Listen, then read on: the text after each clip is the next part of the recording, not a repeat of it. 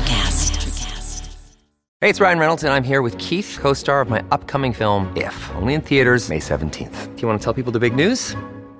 All right, I'll do it. Sign up now and you'll get unlimited for fifteen dollars a month and six months of Paramount Plus Essential Plan on us. Mint Mobile dot com slash switch. Upfront payment of forty-five dollars equivalent to fifteen dollars per month. Unlimited over forty gigabytes per month. Face lower speeds. Videos at four eighty p. Active Mint customers by five thirty-one twenty-four get six months of Paramount Plus Essential Plan. Auto renews after six months. Offer ends May thirty-first, twenty twenty-four. Separate Paramount Plus registration required. Terms and conditions apply if rated P G. There's a change happening in the way we live, the way we work, the way we spend our money, and make our decisions. We are evolving to be more conscious in our actions in a way that serves the world and makes it a better place. Welcome to the Ethical Evolution. The Ethical Evolution podcast is brought to you by Ethical Change Agency. I'm Bindi, I'm the founder, and my mission is to help ethical entrepreneurs and holistic healers to find their voice through spiritual coaching and podcasting. I'm honoured to bring you the stories of those who create change through healing, kindness, innovation, purpose, and spirit. Understanding that to create collective change, we need to be the change. It all begins with us. Leah Elson is a clinical development scientist, public science communicator, and non-fiction author. She currently spearheads innovative clinical projects in peripheral nerve repair and novel technology. Her education in biotechnology and medical sciences spans Harvard University, the Johns Hopkins University, and the University of Southern California. She's academically published with over a thousand citations in the fields of orthopedics, oncology, and neuroscience. It was an absolute joy to sit down with Leah and get lost in the fascinating world of science. And as a fellow science lover, I'm pretty sure we could have talked all day. Leah makes learning about our universe, our bodies, and science in general fun, super cool, and easy to understand. Welcome, Leah, to the Ethical Evolution. Well, thank you for having me so much. Now, um, we were just chatting off air and I'm super excited to be with you today because I always love chatting to people who are a bit nerdy and are a bit of a scientist. Um, so for people no. who have been living under a rock and don't know who you are, can you please tell us who you are and your story? Of course. First, well, and first of all, thank you so much. I was actually equally excited to be on this podcast today.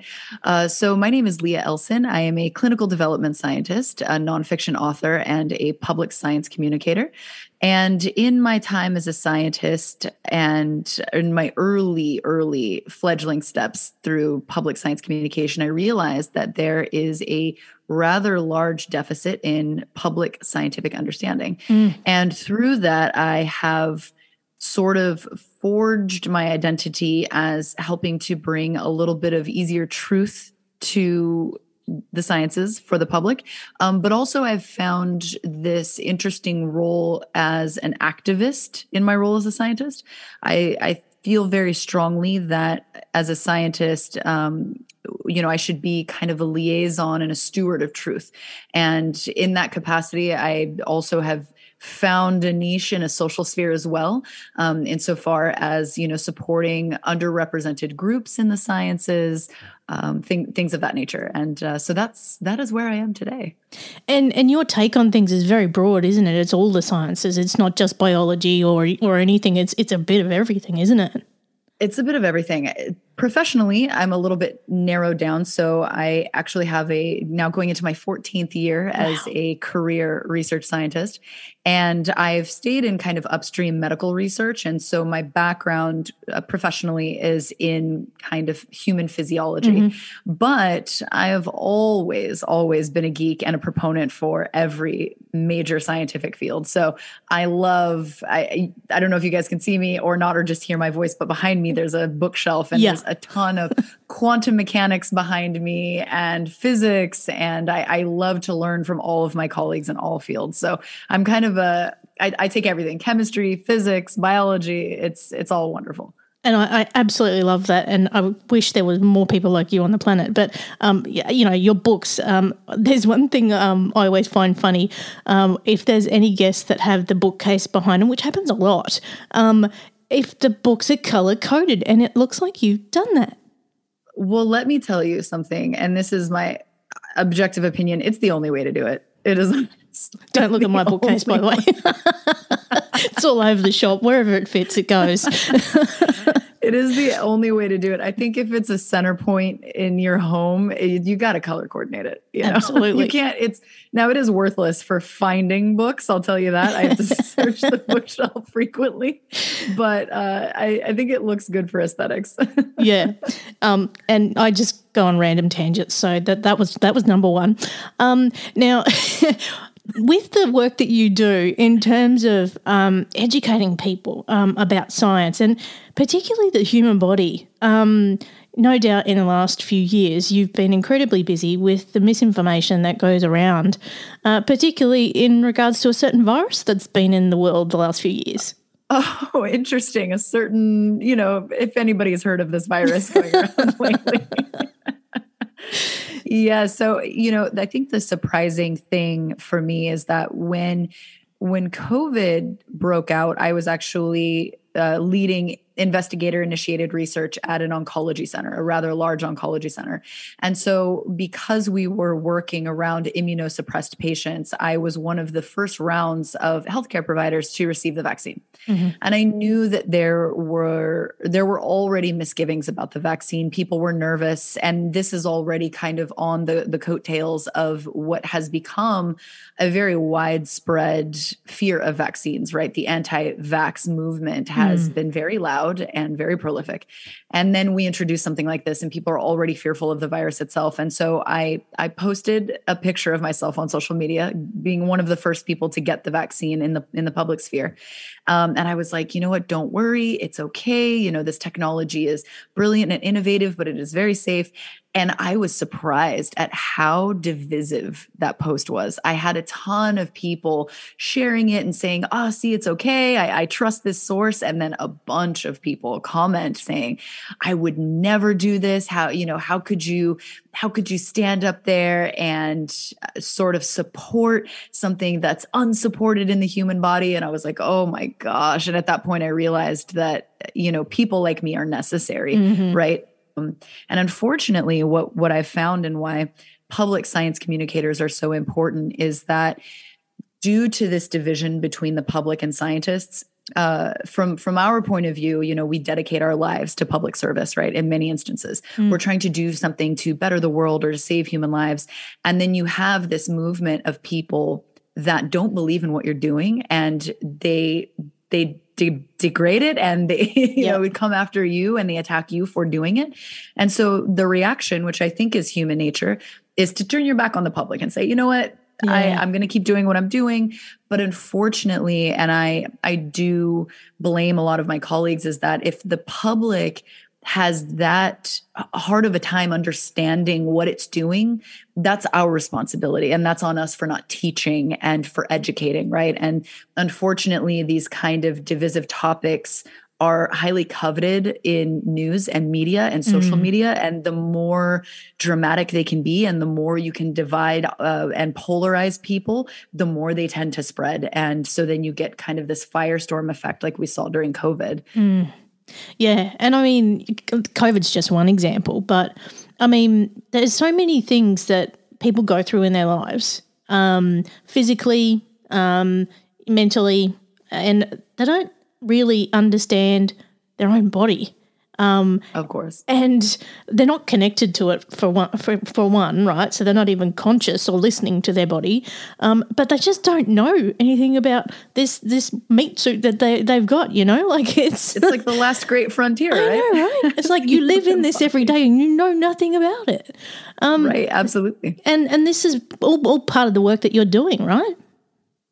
You know, I, I try, I let uh, the way in which I communicate I try not to do kind of a top-down, I'm mm. going to lecture to you on what I think you should know.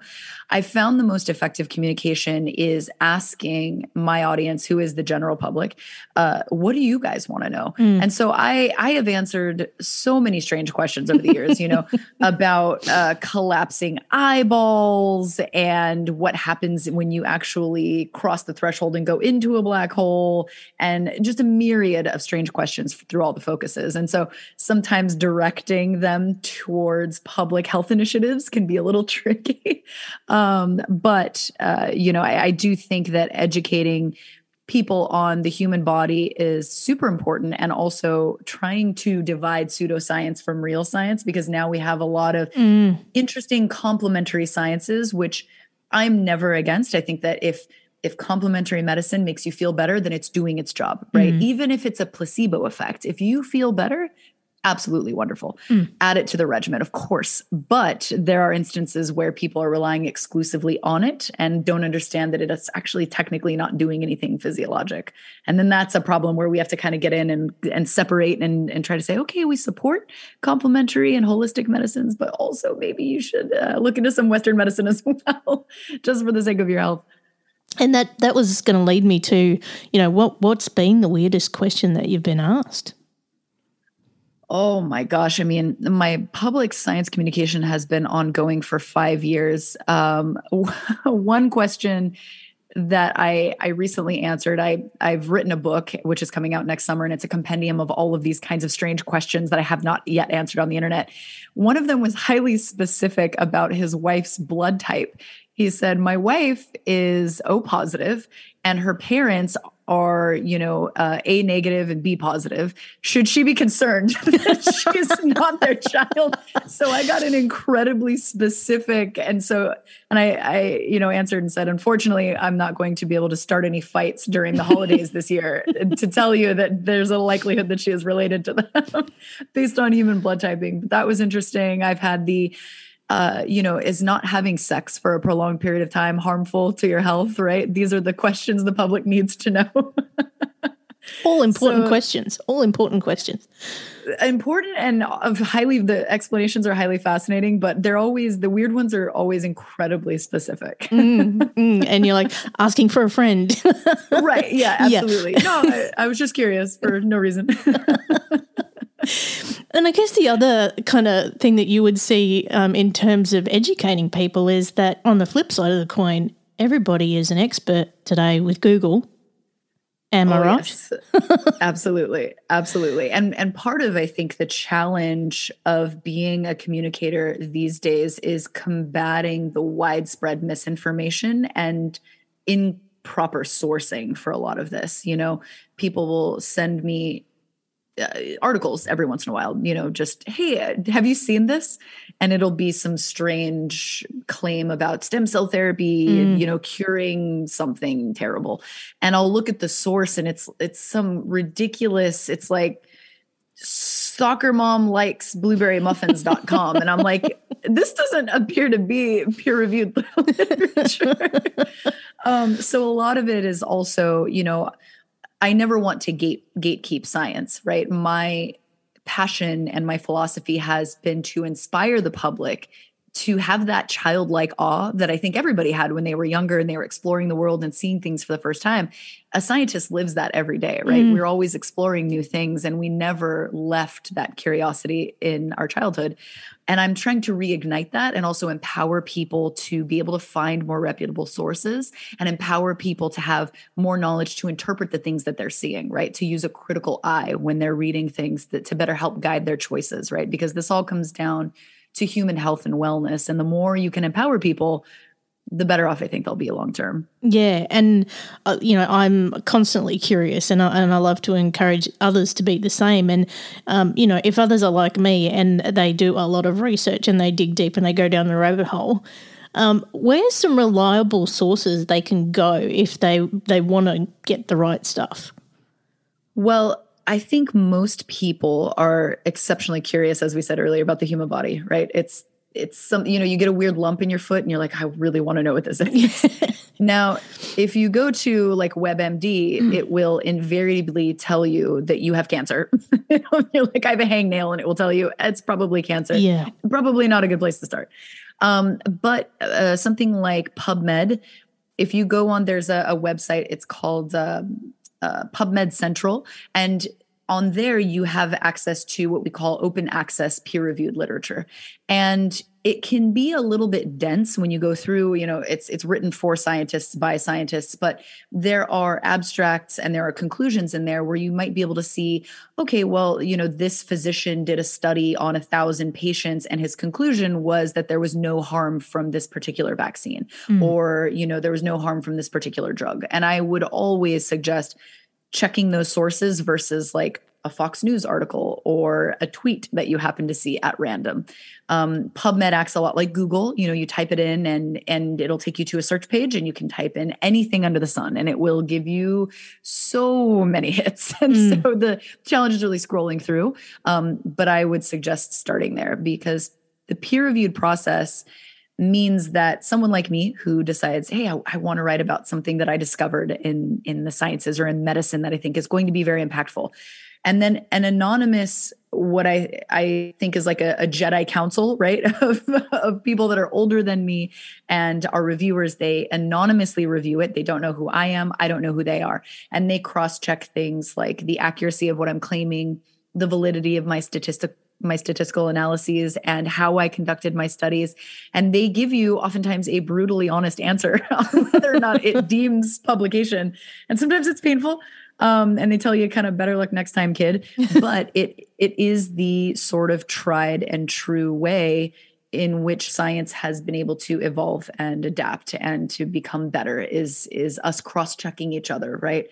We may disagree as scientists, but it's always for betterment of what we're doing, right? Mm. It's never a personal thing. It's always, I disagree because I think there's a better way to do this. And either one of you is right or neither of you are right, but ultimately it gets it gets you to a better conclusion. Yeah, no, well, that's some that's some great advice. And, you know, I'm just stepping back on a comment that you made earlier around, um, you know, medicine and, um, you know, health providers um, actually giving the right information. Um, do you think that there's, I don't know, I, my experience has been that some doctors just are not great at telling you what the hell's going on. Like, of course, you you can be, you know, quite upset about something. You could be anxious, um, don't know what's happening to you, and you need that support and someone to tell you what's going on. There's a lot of doctors who are not great at that, are they? Like, how can how can we find someone who can support us when we're in that really tough spot? Uh, that's a really, really good question. Uh, some of that comes down to just personality, you know, mm. there, or a lot of it comes down to, at, at this point, at least in the United States, there is a, a massive burden on the medical system right mm. now. So in the United States, we had, at last I looked, like a ninety thousand physician shortage, massive, right? Wow. So they're expected to see more patients in the same period of time. So they have like three minutes per yeah. room to get in, take a look, see what their nurses wrote down in the notes, and try to make their best guess before they move on to the next patient. And that is where I do think that the online community can be very helpful. Um, and even something like telemedicine, you know, the other yeah. day I had, um, I, I should probably sue Jeff Bezos from Amazon, because I cut myself on an Amazon box and I got an infection on my finger, and oh. I was like, oh my gosh. Um, the physician told me that I, I I couldn't sue him, unfortunately, for billions of dollars, as much as I would have loved Damn. to. Um, he said it wasn't a good enough case. I don't know. Oh. But I, I did a telemedicine visit, and I just said, hey, you know, it, it looks infected. It's not going away. And he gave me some antibiotics. But I've found that telemedicine physicians are less encumbered by that, that really short duration. Mm. So if you really want to talk about maybe something relating to your primary care health, telemedicine seems to be a really good way to do that. Um, they'll sit and they'll, they'll talk to you for quite a while and, and kind of assuage your fears. But also the online community, there are a lot of forums. Uh, I, I wish I could think of a, a name now, but I can certainly give you some if you want to populate the description of your, your podcast episode. But there are certain resources where there are forums of physicians, and you can ask the forum a question, and then maybe gynecologic physicians will weigh in, or primary care physicians will weigh in. They'll kind of answer as experts. obviously not knowing your medical history, but might be able to give you kind of a crowdsourced version of uh, of what they think might be going on, or can help guide you through some of that, um, some of that worry, you know, and, and mm. patients, you know, even if the, the physician does explain, I find often when you, when you give a, an anxious patient bad news, they tend to not hear anything, even yeah. if they've explained, you know, because you, and I, everybody goes through this where you're kind of like, what, what did you just say? Oh my gosh. And you leave and you have no idea what they told you, or where to follow up, or when to call back, or when your results would come back. Um, and that's normal. That's totally normal. So the internet is an interesting place. It's very dualistic, where you can fall down rabbit holes that will take you to a lot of misinformation. But then there are kind of these shining torches of guidance where you can find good things. And I think direct from the source is the best place to go. Yeah. And I think, you know, again, doing your research is probably the best idea. And, and that telehealth uh, recommendation, I, I agree with that. I think I've had probably some of the best consults over the phone than I have oh, yeah. in person. And they're way more relaxed because, yeah. you know, they're wearing a button-up shirt on top, but pajamas underneath the camera. So they're doing, they're great. They're not stressed out at all. They're happy to talk to you. I also want to touch on media and, and what it's doing to, you know, the education of people, um, in particular around health and, and science. Um, as you touched on earlier, you know, they'll they'll pick one little thing and they'll just blow that up um, to be worse than it actually is, and people will believe that. Um, the media's got a lot to answer for in this space, don't they? Oh, absolutely. Uh, you know, I think that unfortunately, we're in a day and age wherein whatever sells and whatever garners the largest audience mm. in whatever provides the most income to media sources is going to be what they put to, at the forefront. And unfortunately, a bunch of nerds sitting around talking about how safe something is, like let's say the COVID vaccine, for instance, how safe something is, is going to be exceptionally boring, and nobody wants to hear that.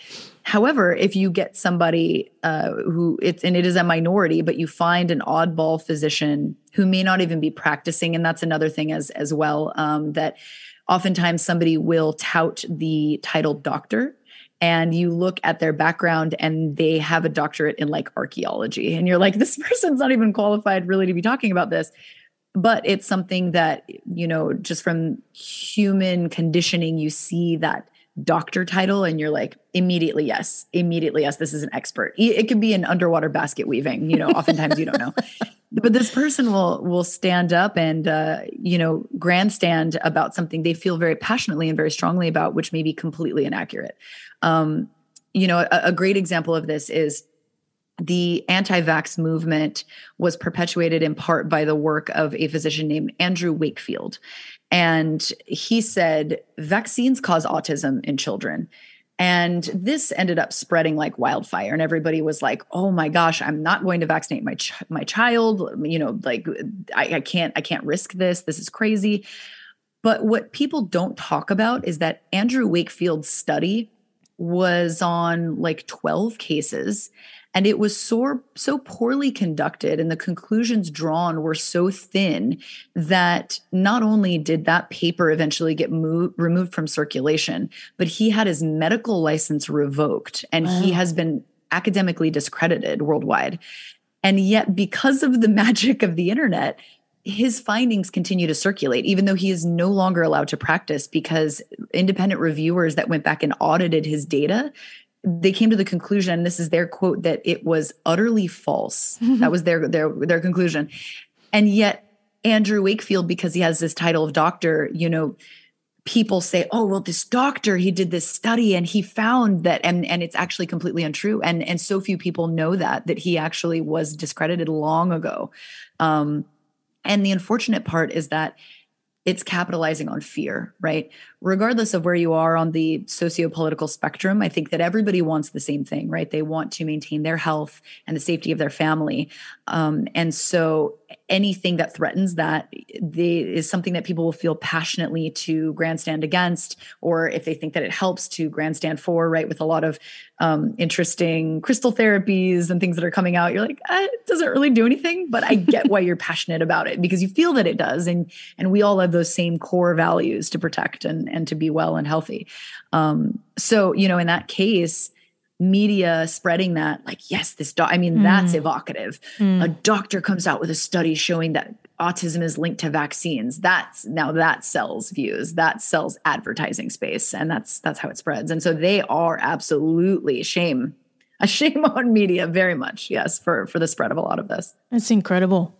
Um, you know, I am absolutely awed by probably the millions of fascinating facts that you know about science. Um, and I reckon you'd be an amazing contestant on like Jeopardy or something.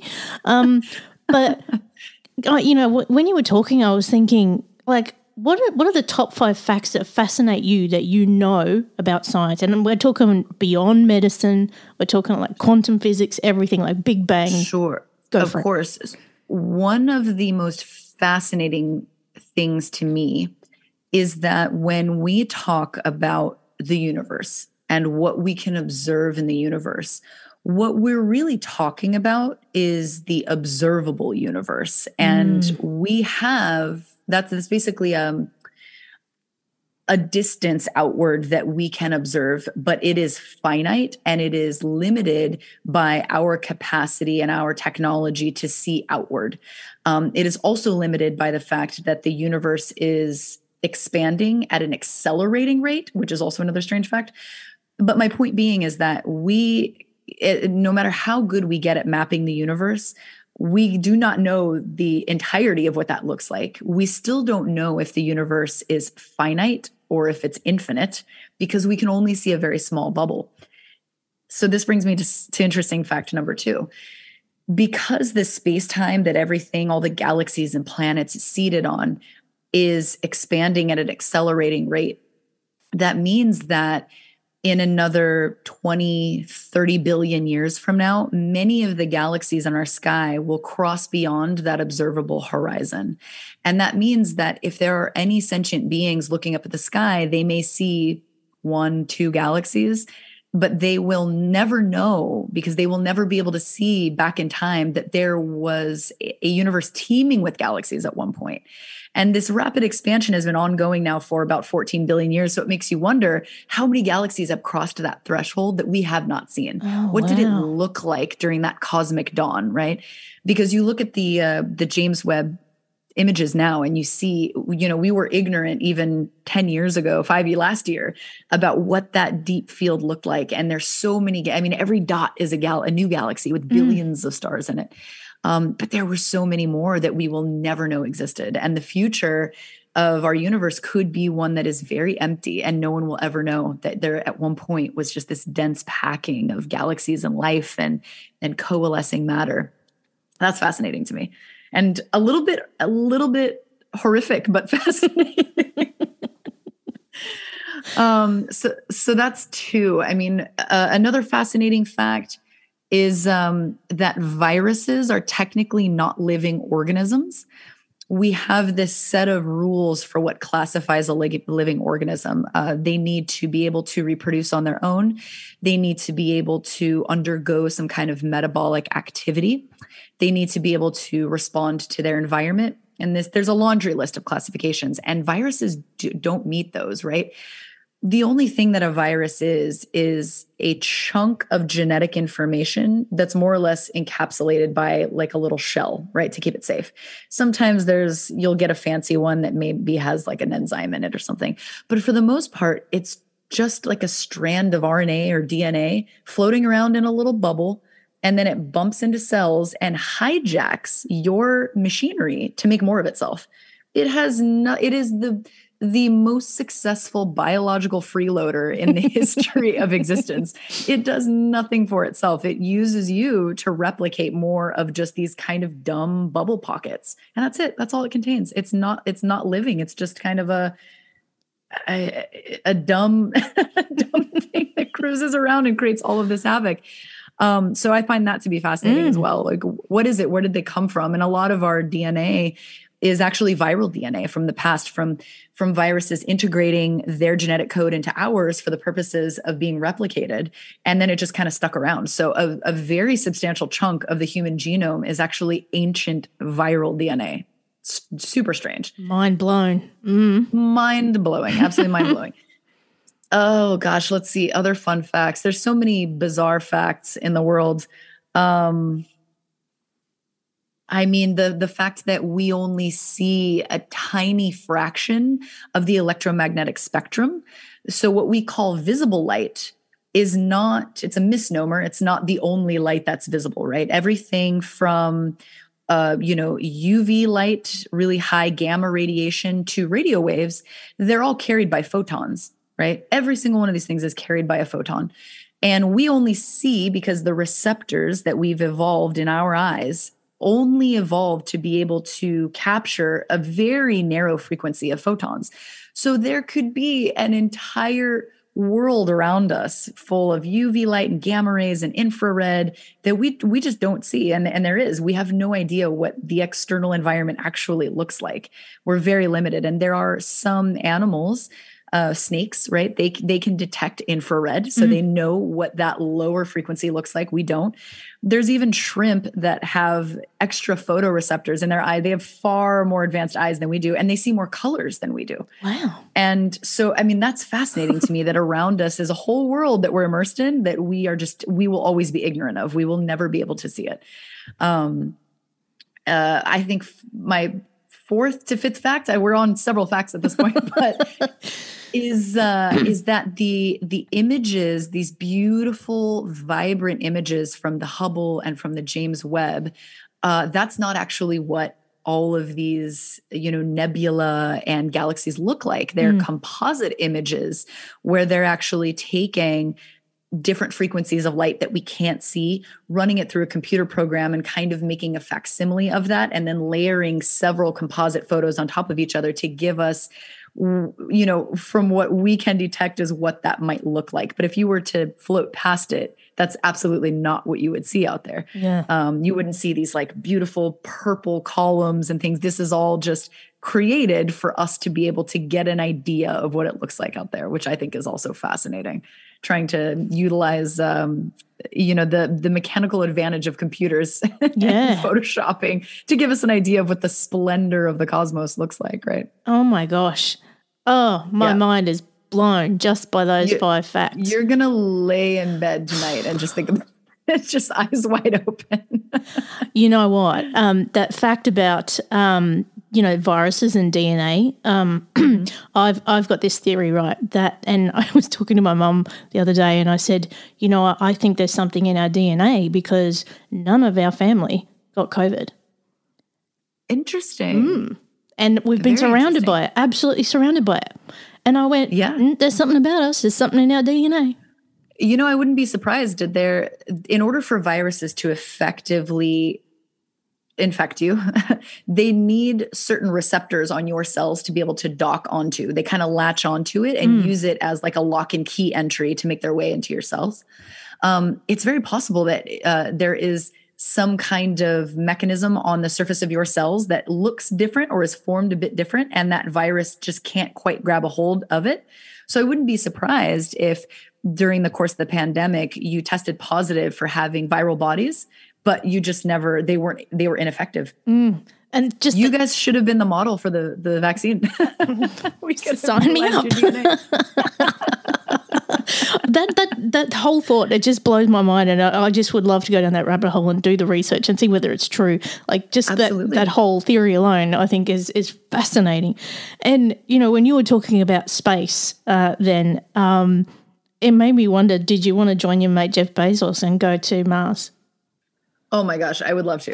I mean, as much as I, you know, say like, yeah, of course I care about my loved ones here. If I if somebody came to me and said, Leah, do you want to go to Mars? I'd be like, yes, absolutely.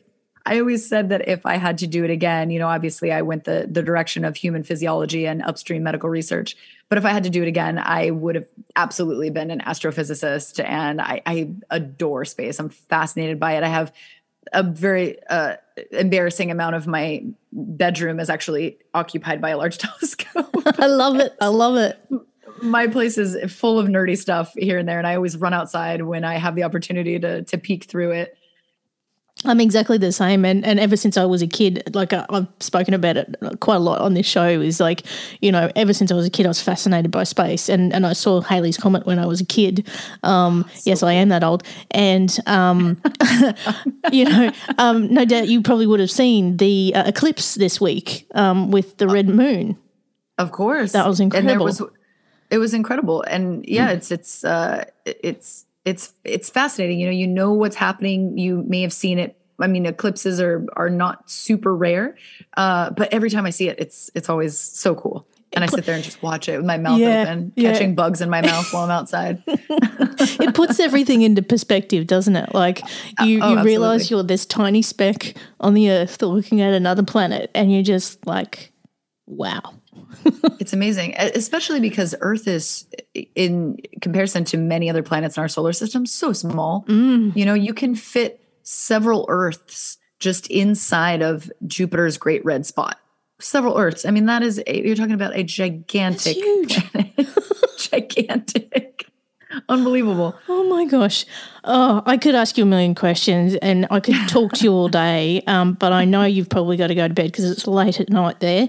Um, now, Leah, if people want to find out more about you and, and get in touch, where can they go? Oh my gosh. So you can go the easy route and you can just Google my name. Um, but if you want to find me directly, my... My social media handles make no sense. I just thought I was clever at the time. I didn't anticipate having this blow up. Um, so my social media is uh, gnarly by nature, and nature is spelled G N A T U R E. Because again, I thought I was clever at the time. And uh, so you can find me there, or my website is leah elson dot com, and you can contact me there if you've got any burning scientific questions. I love to receive them because I use those to then answer your questions on the internet. So, Bindi, I fully expect to have about fifty questions in my inbox before I wake up in the morning from you. I will collate them for you, and I will expect a report back. Um, I'll, I'll, I'll check in on TikTok, and we'll we'll see what you got to say. Absolutely. Now, I got the last big question for you, Leah, and I can't yes. wait to hear your answer on this one. Okay, I got to get ready here. Let's okay. go. Yes. What's the change you'd like to see in the world, and how can we bring it to life? Wow. Um, I would like in my lifetime to see a fundamental pivot in the way that people view those on differing sociopolitical spectrums. As I said earlier, um, I'm a believer that science is the great equalizer, right?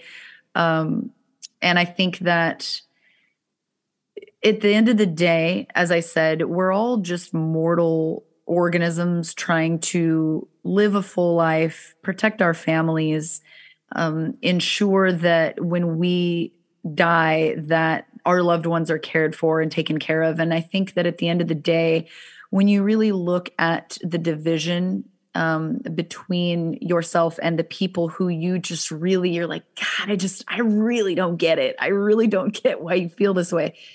If you really extrapolate back, it's because they think that what they believe in is best for their health and wellness. And at the end of the day, the only thing you're arguing is just policy, mm. right? We're all, the crux of what we're all doing is self-preservation and preservation of our family and, and our lives, but we're all just arguing policy. And at the end of the day, like, leave that to the politicians. You know what I mean? It's, I feel like I would love to see a binding together of people across the spectrum, because there are so many larger things in the world that are of grave concern globally, and we will never be able to solve those massive problems as a fractured species. It's only by coming together will mm. we be able to ensure that we can all together continue on and continue our lineage and continue our sentience, which to our knowledge, we are the only thing thus far in our observable area that we've tried to ping that has the capacity to think and to live and to love. So we need to enjoy it and bind together and try to preserve it as long as we can. Amen. Amen to that. And that's, again, the whole mission behind why we're here today. Um, of course. And, oh, my gosh, Leah, I cannot thank you enough for being a part of the Ethical Evolution. Thank you. I am honored to be here. Thank you so much for having me. Thanks for listening to the Ethical Evolution podcast. if you're ready to be the change and would love to work with me on finding your voice through spiritual coaching or creating your own podcast with impact, visit ethical change agency dot com.